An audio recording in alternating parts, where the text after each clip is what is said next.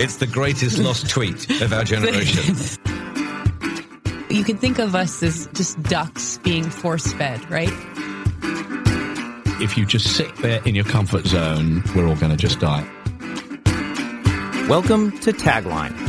Pour a cocktail and join us for inspired conversations with the best storytellers, culture makers, and creators. Presented by our friends at Bulleit Frontier Whiskey. Please drink responsibly. My boss tells me that you sleep well if you're either good or you're stupid. He said, What about you? I said, I don't sleep well. Tagline is produced by iHeartRadio in partnership with Advertising Age. Hi, um, welcome to Tagline. I'm Rob Norman. I'm the chairman of GroupM North America. And it's great to be back. I have wonderful guests today the Renaissance man and media entrepreneur Paul Woolmington, the CEO of Canvas Worldwide, more about which in a second, and Vivian Rosenthal, the founder of Snaps, a media entrepreneur, one of the original Google entrepreneurs in residence. And in a little while, we're going to be joined by Mr. Met himself, Ian Schafer, the founder and CEO of Deep Focus, who we believe to be held up for 15 minutes in spring training before opening day here at Tagline. And hello, both of you. Hello. Hello, Robbie. That's so good. Robbie, you see, that's what comes from being close. I am the godfather of Paul's son, and he is the godfather of my dog, which is unusual but true. Today we're going to talk about an interesting topic. We're going to talk about creativity and the feed. And when we talk about the feed, we talk about the place where people are spending more and more of their time in the Instagram world and the Facebook world and the Snapchat world and the Twitter world. And an area that presents kind of huge opportunities for advertisers and brands and huge challenges for creative people. And I'm hoping that this group of people are going to be able to help all of us understand the feed a bit better and understand what makes for outstanding content and great user as well as advertiser experiences. Now, I'd like to start with you, Vivian, All because right. you do something that very few other people do. Well, you're maybe alluding to the fact that we're building chatbots to allow people to talk to brands, which is even going one step beyond the feed, actually. So we might be jumping ahead. But you're also probably referring to the fact that we're creating branded emojis and stickers, which we're doing in droves. When we think about like how the ad unit has evolved, it's clearly an opportunity to uh, see it evolve in social, but also now in the messaging space. If we think about the feed, the feed is going to be something that started off pretty narrow, both literally and sort of and metaphysically, and it's going to be something that is actually very all encompassing, right? I think there's many pros and many cons to that. So that's something I want to dig into for sure. Okay. Paul, so you are responsible for, among other things, the uh, Hyundai and uh, Kia brands at Canvas Worldwide. The automotive industry, if it's been famous for one thing, it's been famous for long television spots and huge print ads and huge billboards. How do you think about this much sort of narrower canvas uh, in the context of the brands you work with? Let me try and level set a bit of the context. We whether it's the auto industry, almost every other industry has a lot of muscle memory. And I think Vivian said ad unit. And I think what we were doing was we were always chasing, trying to change consumer behavior because we're still in that mindset as it was 10 years ago that two thirds of communication was controllable and therefore ad units the way that you did it. Whereas actually, if you look at today, two thirds of people's consumption is the opposite. It's actually much more organic. It's not controlled. Help me, help and me then, with that a second. Yeah. I mean, that's one of those kind of great statements. You know, yeah, it yeah. used to be two thirds like this, and now it's two thirds like yeah, that. Come on, bit of data. But so the data thing, I think all I was going to say is that we've got to change brand behavior rather than changing consumer behavior. The net output was let's try and change consumer behavior through communications. But now I think we have to think about how brands behave in these environments. So even when we talk about standardizing ad units, what we're trying to do is invade feeds well, and invade spaces with, as you said, repurposed television ads as opposed to thinking about the feed and a lot of other communication channels in much more inventive So in the in the much beloved and iconic first episode of Tagline, which I think is now collectible in certain quarters, Wendy Clark, who is iconically the first guest, said that we have to be invited into people's homes and into people's lives and earn permission to do that.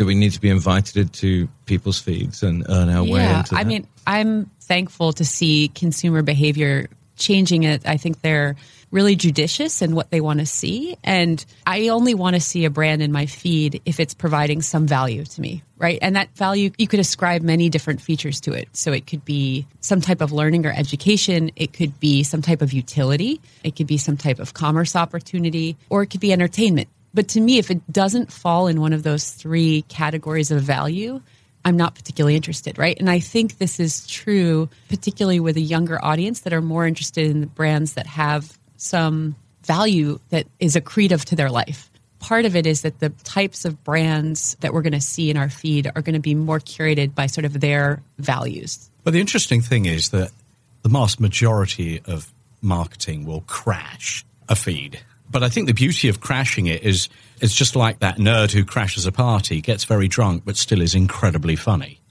So that's what you want to be, as opposed to the sad person who crashes the party, not invited, and spoils it. Yeah. Um, but I think the truth of the matter is, although I agree with Wendy and I agree with, with Vivian, at the end of the day, there's the great unwashed there who are crashing every feed and crashing every social. How do you stand out in But that I think you touched on it that it's like if you crash a party, you better damn be funny, right? Yeah. But the problem is not every brand's DNA is to be funny. Yeah. So it begs the question, okay, well if you're not funny, then what are you? Provide some other kind of value. You will welcome in a stranger if they're valuable to the party, right? So I, I think a brand has to think about and their agency of record who they're working with, how am I going to be valuable, right?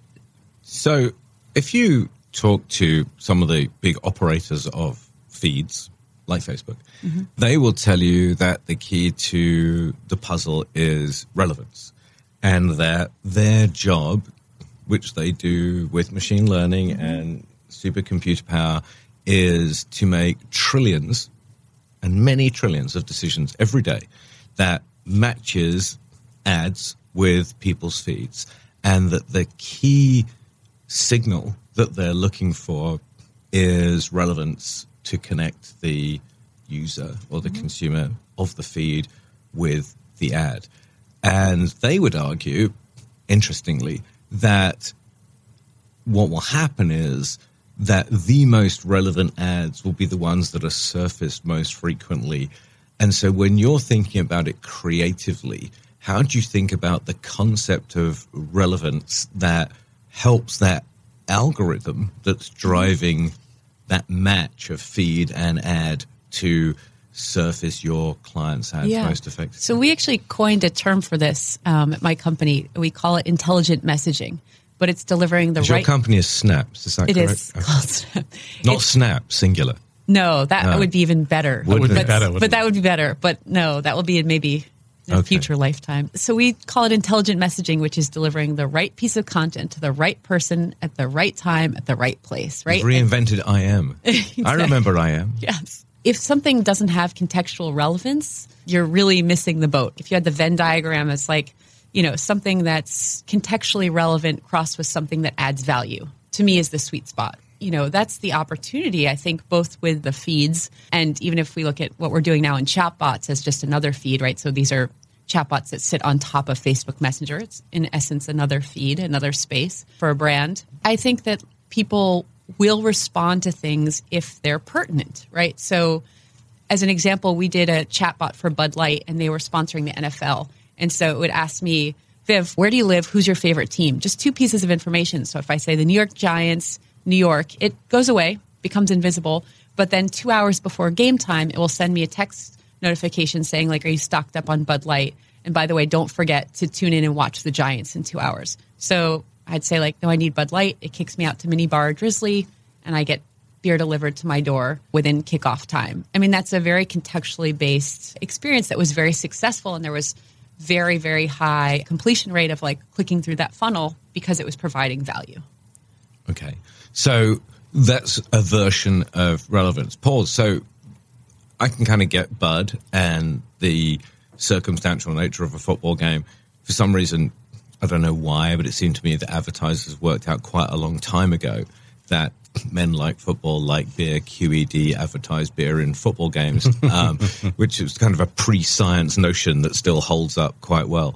But as you know, Marc Pritchard in his noted speeches at the IAB and the ANA said not long ago that advertisers actually in the era of digital and oversupply and massive consumption of media have fallen into the crap trap. Crap trap, that yeah. too many people are producing too much rubbish. Yep. And so in your world, and particularly hmm. with your range of clients, where rubbish is not a good idea, how do you think about that kind of quality and relevance when you don't have that immediate contextual opportunity of men beer football? Yeah, but one thing I think it's important to remember whether or not we fall into the crap trap, there was always a crap trap. 95% of all TV ads, as voted by consumers, and probably most creative directors, would be deemed crap. Or as and Bob so- Geldof said, it's a crap trap and you've been caught. and you've been the Boomtown Rats. Yeah, absolutely. Well, that's the that's the beauty. Well, the first thing I think is that early adopters, whether you're crap or not, get this violent reaction against in a new platform, but also you get huge engagement just because you're early to it. And then there seems to be this cycle of adoption and IBA standardization. Mm-hmm. And then what that does is it, it exponentially increases crap because you standardize everything in order to scale it, Oh, so- but to scale the crap. So let me. So, so that's interesting. So what you're saying is that when a new platform emerges, the instant reaction of its users is to reject advertisers. but be very engaged in it. But be That- very engaged, and arguably it can be quite effective. right. At which point, Yeah. a well-meaning industry body. Normally, multilaterally from the supply side, the buy side, the technology side, then determine standards to operate in that platform. But actually, what standards do is allow for the exponential multiplication of crap. Is that what you're saying? I am, and I think the banner ad would be the prime example of that in its form today and its whole history. That keeps popping up. and it keeps popping up, yeah. Yeah, Um, I mean- but no, coming back to the question. By the way, I'm very excited about what's about to happen here on Tagline. Very soon, but carry on. Just excited. Yeah. I think the idea of contextually relevant, 100% agree with. I think you can take it to too literal a form. And I think some people Of course. uh, take it to an extreme. And that's where I think the human creative power of then an AI uh, it has to be in there because sometimes there's serendipity that you do, and that's an art form still. So it's the balance of the art and the science of anything. Otherwise, Yes, you know, the machine absolutely. would run it. I do want to bring back one of my favourite sport pieces of content that was for social was for Heineken. And funny enough, they have been leaning more into sport, and it just so happens that you keyed me up. Okay. And we're going to be back Okay, okay. just in one second because in the on deck circle, playing first base and batting number three for Tagline, we have Ian Schafer, the founder of Deep Focus, joining Paul Woolmington from Canvas Worldwide and Viv Ian Rosenthal from Snaps. Hello, Ian. Hello, sorry. I uh, We're I purposely made a Kramer-like entrance. we're I need to let Paul talk for a little bit. We're super happy to have you. Welcome. very happy to be here. We're Thank talking about creativity in the feed. Sorry, Paul. So No, back so to I- Heineken and sports. No, so it was just I couldn't resist. You teed it up. Heineken, they obviously sponsor a lot of sport. Champions League being a, a particularly big event around the world, everywhere apart the United States, and they just have created some wonderful content. And there was a particular Italian agency created a beautiful piece of long form content that I can't think sat in the feed. I even got it, uh, and it was retranslated. It was a spoof on a guy who watches a football match with his friends.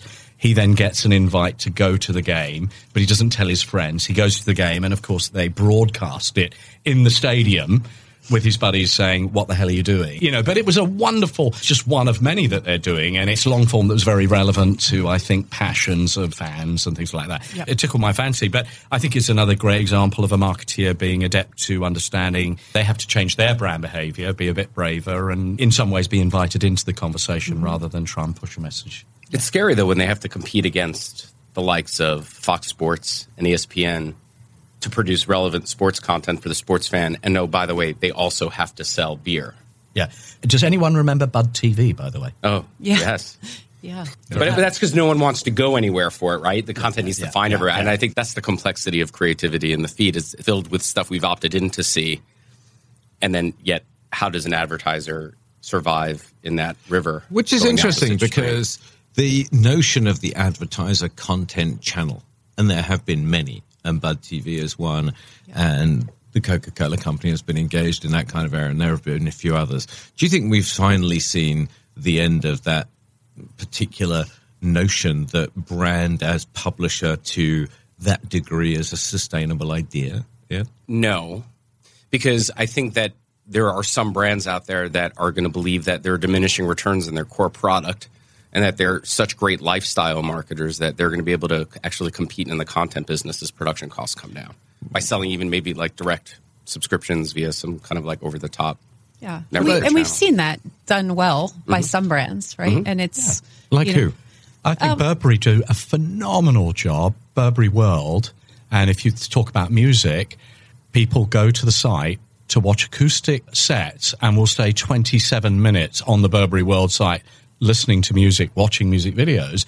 But it's a totally integral part of their brand, their Yeah. brand, same and its with- content. And I think they do particularly a, Yeah, a I- fantastic job. That's a good illustration. Yeah, of uh, doing it similarly, well. I was thinking of GoPro when I fly Virgin. I actually often find myself choosing the GoPro channel over other channels, which is RIP a, Virgin. yeah, um, because it's like phenomenally shot action sports content, right? But again, that's a more immersive experience. Time to take a break with our friends from Bulleit Frontier Whiskey. Please drink responsibly. as some of you know, our sponsor here at uh, Tagline is none other than Bulleit Whiskey. And this is theatre of the mind we're talking about here. We have our guest mixologist who joins us during Tagline. He's actually the world champion mixologist from 2013. He's been a judge kind of since then. So he sort of went the other side. And he's here to say hi, introduce himself, and maybe mix a drink. Yeah, I'm Jeff Bell. So today uh, we partnered up with uh, Bulleit Bourbon to serve you guys the Yuzu Palmer.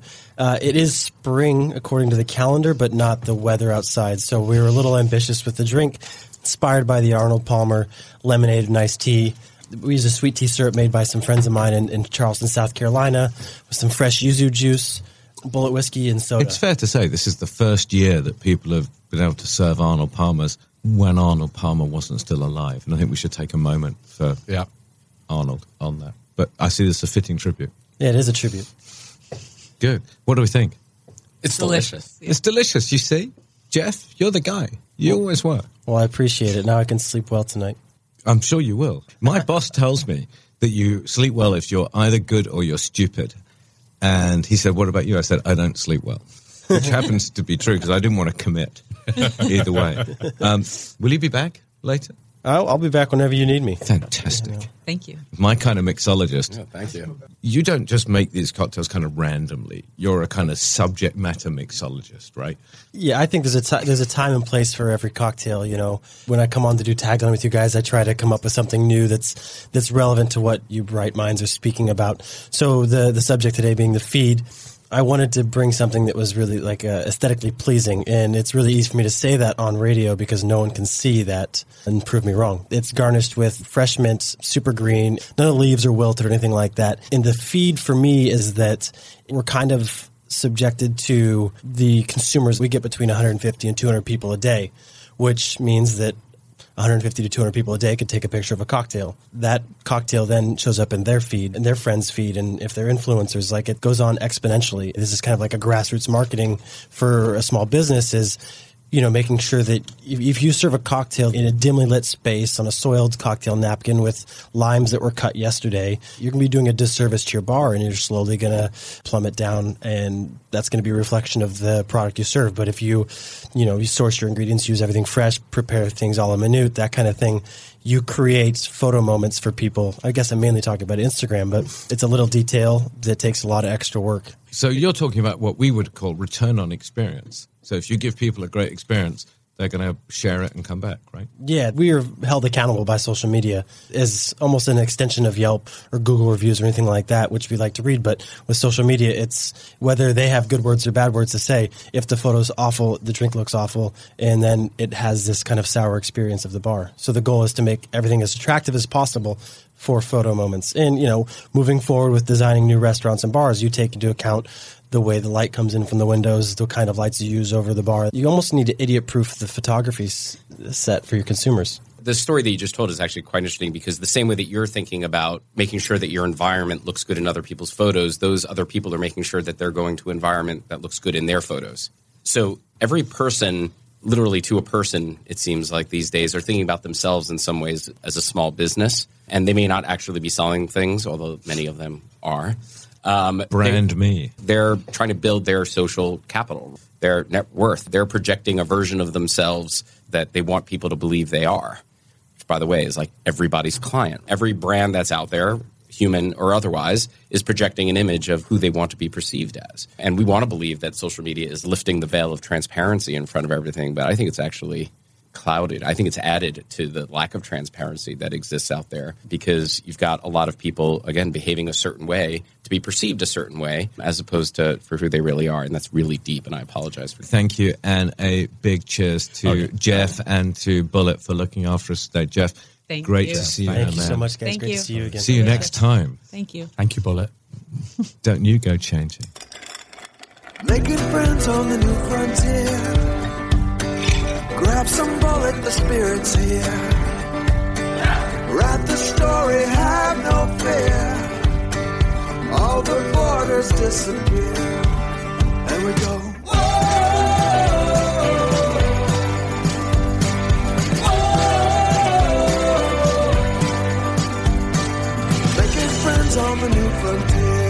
frontier. Bulleit Frontier Whiskey. Please drink responsibly.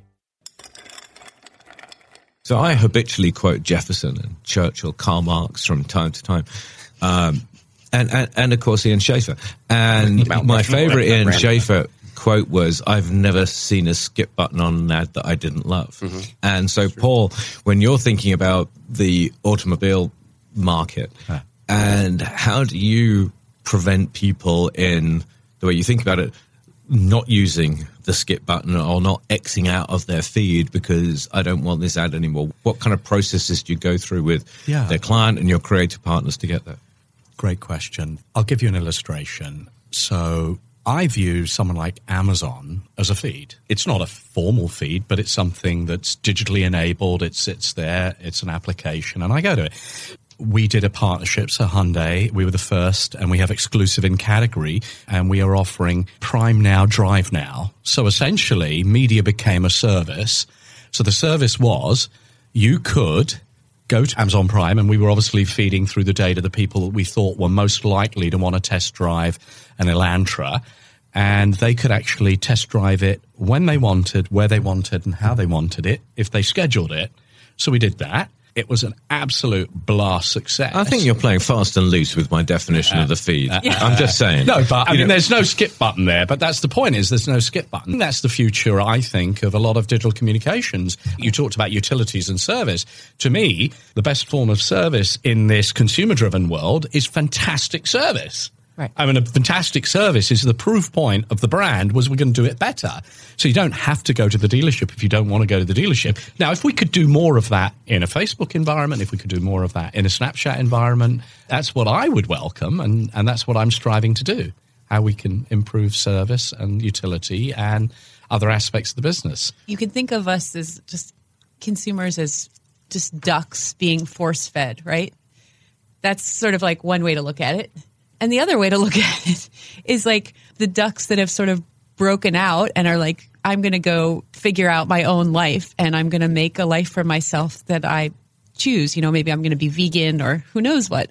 I think there's also this idea that people want to be able to have choice. They want to be able to opt into something. And I think the problem with the feed and maybe the reason why none of us are necessarily coming up with great examples for the feed and we're pointing to other things is because there's this element of the feed you can't choose, right? Like if you want to be on social media, then you sort of have to bow down to the feed. And then that means that along with it comes all the advertising. What we're seeing with the advent of choice is that people are choosing selectively to engage with brands they really care about. So to me, the opportunity for a brand is potentially to extricate themselves out of the feed and come back into a person's life in a different way, Yeah. in a sort of Well, I- unexpected I- I- way. That's kind of a very reassuring sort of social thought. However, my general experience of advertisers is that they spend money when they see a return on the money. And there is no doubt that Facebook, in particular, within the feed space with Instagram and now with Messenger also, is like the Dyson vacuum of money. It must be being effective. Oh. And the only way that the advertisers are seeing effectiveness is if they're getting a return of some description or another. And so there is a kind of a bit of a paradox because if it was that unwelcome and people had made the Faustian bargain that they wanted to be mm-hmm. on Facebook yet had to deal with the advertising, they would just reject the advertising and then advertisers would reject Facebook. But that doesn't seem to have happened.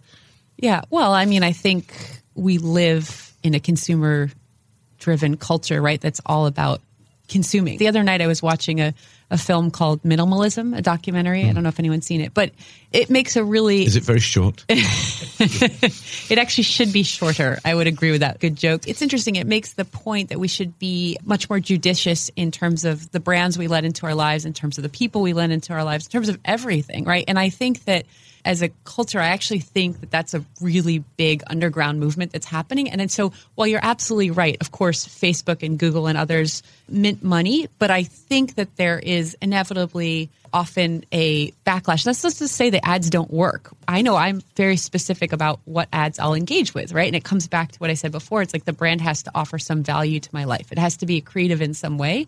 If it is, then I don't even see it as an ad. I actually see it as like content that I want to know about. So you think about yourself and you think about minimalism, and I imagine that we have some shared values, the people in this room, and there are other people that would say, well, you may be a little bit on the coastal elite side That's of the true. equation.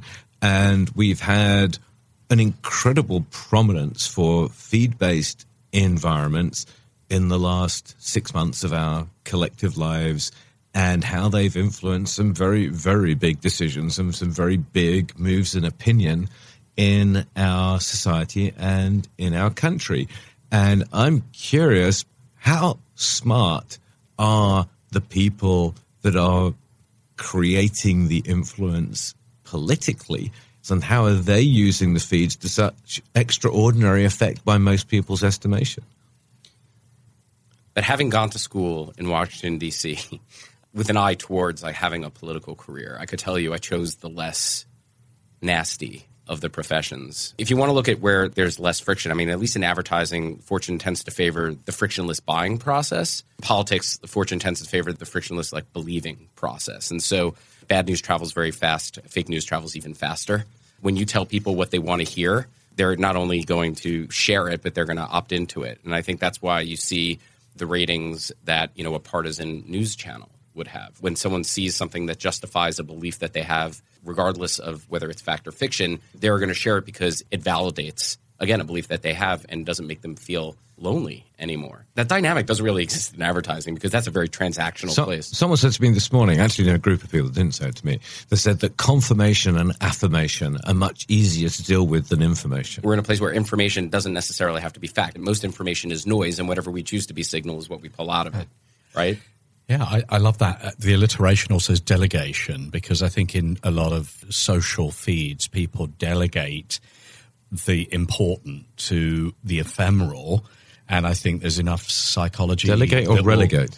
delegate and relegate. Yeah, they're Something relegating, delegating. Welcome to alliteration. to- this is important to, I think, understand the psychology of a lot of people go to feeds to lessen stress to kind of fill in gaps. I mean, there's a lot of psychology around that, and maybe to not do what they should be doing. And I think that's absolutely universal across every demographic. I wanted to build on your alliteration. I Well, let, let me ask you a question. Do you think that advertisers are insufficiently manipulative? If they actually took some of the lessons from the way some of the political dialogue is driven, which clearly works, you would think, and you go back to Vance Packard and the history of advertising and hidden persuaders and so forth, do you think some of that's been lost and maybe needs to come back? there are a lot of emotional strings that get pulled in service of a brand campaign that speak more to a movement or emotion than actually the product that it's meant to sell. And you can make arguments that maybe none of those really actually sold the products they were meant to sell. They just actually made the brand get credit for a particular kind of message. And maybe there's like a long Are you, strategy. are you saying that purpose driven marketing is somehow manipulative? I think it often is manipulative.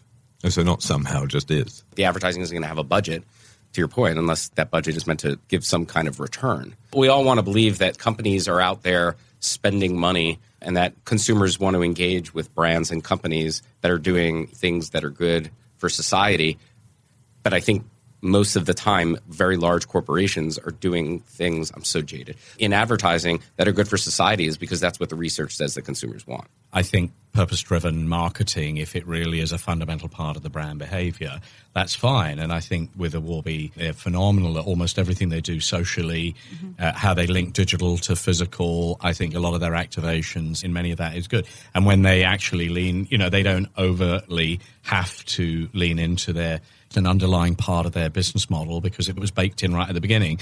But I agree with you. I think everyone's now trying to adopt these new behaviors.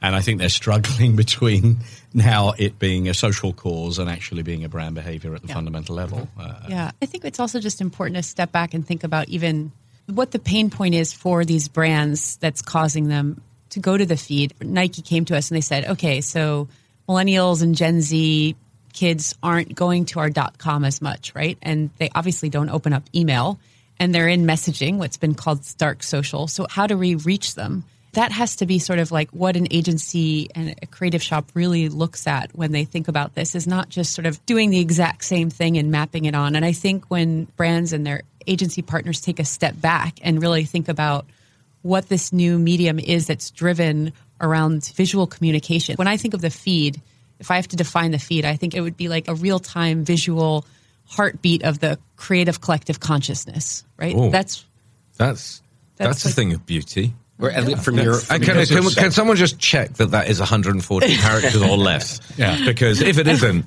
it's the greatest lost tweet of our generation. thank you. Um, Vivian, sorry. But like a heartbeat, it can be calm, it can be fast. A- it can absolutely, be, it could be it could be many things, there. but that's the th- yeah, that's my Or point. even is that like it could be arrhythmic, but like when I check my feed, I do I see it as this combination of brands I care about and people I care about and what's happening in that given moment in the world. So that's right? super interesting. So you actually see your feed in a way as a kind of meta and extended you. yes, completely. That's very interesting. Right? Now I why I like that. like- I'm I'm intrigued by this. We're well, going to a why good I feel place. like it's so like sacrosanct. That's why I got so upset before with the like duck analogy. Is just because I feel like brands can't just shove anything into that feed. Like if it's a, an extension of me, then I don't want it. And again, to be fair, I think we're all maybe older than the audience who's necessarily the person spending more time in their feed. but not our aging listeners. Well, correct. You know, I'm also 41, so that doesn't, you know, so Paul and No, I are 41 plus tax Right. and service. Exactly.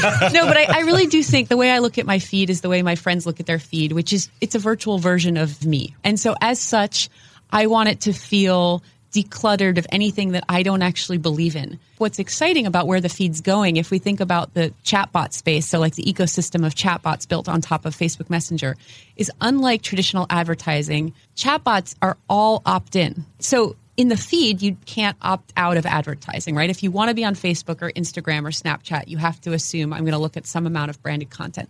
Now, what I try to do is curate that so I'm really seeing content that inspires me or provokes me or does something exciting. I think with chatbots, it goes even one step further, which is you have to opt in. A chatbot can't just come along and say like, "Hi, Rob. Like, I'm going to start talking to you." That's So- just not how no, it works. To be clear, some of my best friends are chatbots. So no, but in that case, obviously, if you're going to opt into this thing, it better damn be good. It's got to make some utility. So yesterday for Marriott hotels, we launched a booking bot, so you can give it intention, which is NLP, is it to understand your intention. So my intention is to go to Denver uh, and stay there for three days.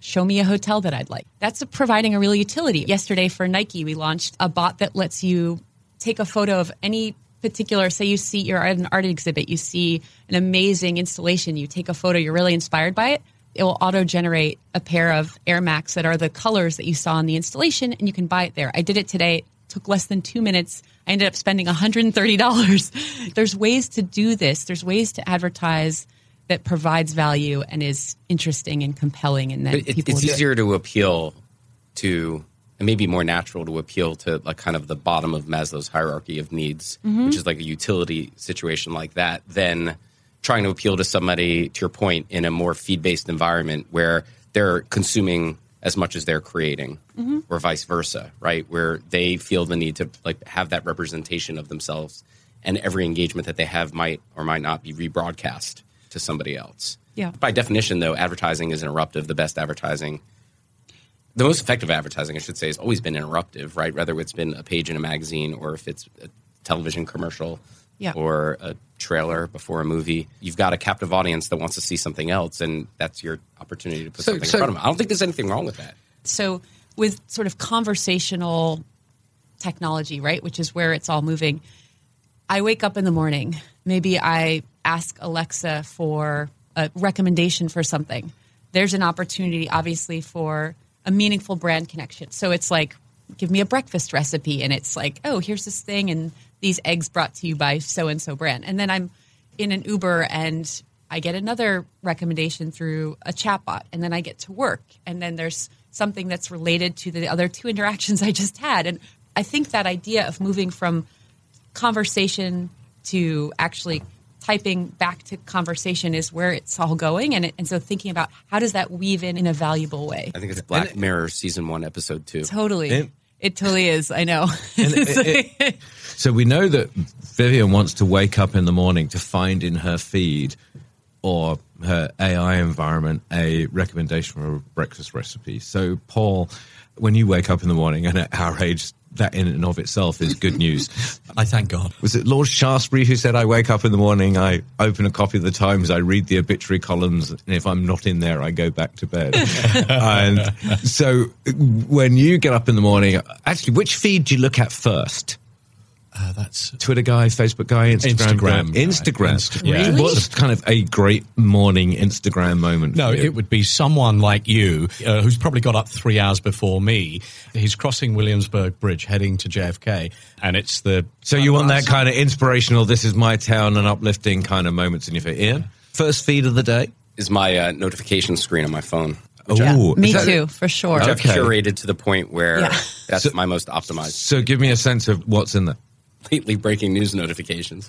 Right. Uh, Donald Trump. right. Important emails from a senior client. Something that I'm tagged in, say, from my wife to make sure that I heart it, like it. Okay. Something you're tagged in by your wife. So if Cheryl tags you, Yes. right? So if Cheryl tags you, you have a notification Yeah. to tell you to like something Wait, your so own you're wife has beholden tagged to you someone in. else's social media feed? I'm optimizing Dude, my that life. Sounds I mean, horrible. that's- Wait, Listen, it makes my life much much easier. No, I mean it's the food of love in your feed. It is. It is. I think that's incredible. It is. I think that's one of the all-time great podcast admissions. and I mean, I don't know how many podcast admissions there have been. That's an absolute beauty. Thank that's great. Shall I tell you mine? Yes. I start my day with Twitter in a rather Lord Shaftesbury kind of way, because if I haven't got any notifications in Twitter, as in a mention or a retweet, I seriously question the possibility of my own existence Yeah. at that moment. 'cause I'm a perfect narcissist, and it's the only way I know I've existed. And I think we get to that crucial moment on tagline when the question is, "What's, What's my tagline? tagline? Yeah, that's good. Vivian, is your tagline actually a tagline? Is your tagline an emoji? Fair enough. Yes, I do like emojis quite a bit. But no, I actually have a tagline. It sounds morbid, but it's not. tagline is hashtag conversations from the grave. Oh. which is uh, the title of a book I started writing, which is about how we converse with people who are no longer physically here, who've otherwise died, but they live on through AI and machine learning and deep learning, right? And so I think that Six feet deep learning. Yes, that. exactly. It was the idea I had of what would it be like if we could listen to the conversation between Elon Musk and Albert Einstein, or J.J. Abrams and Walt Disney, or Obama and Martin Luther King Jr. I want to listen to those conversations, right? So that I thought, well, okay, well, that's going to happen in the near future, in our Yeah, lifetime. singularity stuff. Beautiful. I'm, I'm loving it's not that. even singular. Absolutely. I mean, Well, it's isn't that not- what Have you Covenant's about, pitched the right? story? Have you pitched the tagline? I haven't mean, pitched it. yet. I've just been writing it. I've got a slight fear of peaking early here uh, on the subject of taglines. And Paul, what's your tagline? Uh, it would be hashtag make yourself uncomfortable. I got to that tagline after actually, I, I've never been Hemorrhoids? someone, I will go to my grave not being happy. I mean, I'm a happy person, but actually thinking there's something around the corner Right. that I should be doing. so obviously, it means that I've actually done lots of things, even in my career. I've probably never been in a job more than about eight years. And it's also, I think, very relevant to what we've been. Make yourself uncomfortable means every single day, whether it's having a cold shower occasionally in the morning. I do that it every immediately morning. makes me I do that every morning. every morning Uh, because it makes, me uncomfortable. Totally, I And- love that and I tagline. love that, and then Yeah. You people actually are make yourself uncomfortable No, it's- about it's brilliant. It's literally brilliant. Yeah. sitting Okay. down with Yeah. people who Yeah. I have no idea what they're talking about, but I have to be uncomfortable, Uncomfortable with, with it. people around me, who, these brilliant misfits who work at Canvas, and they make me uncomfortable every day because you know what? That's part of just learning. If you just sit there in your comfort zone, we're all going to just die. okay, before you Anyway. two go get a room, um, and what's your tagline? I'm going to steal an album title. Is that all right? Sure. Of the most recent album from a tribe called Quest. It's rooted in the notion that I enjoy watching the status quo die like a disgusting, ugly death, and industrial complexes kind of not realize what's happening to them. So I'm going to go with "We got it from here." Thank you for your service. Great. Yeah. So Great. my tagline is whatever today's date is, and the words best before. I'd like to thank Ian Schafer, Paul Woolmington, Vivian Rosenthal. This has been Tagline. Thank you for being here. Thanks for having me. And thank you, Bulleit Bourbon, our trusty and loyal and motivating sponsor. Cheers. Cheers. Cheers, cheers. Cheers. Thanks. Ching. Cheers. Cheers, Arnold Palmer. Cheers.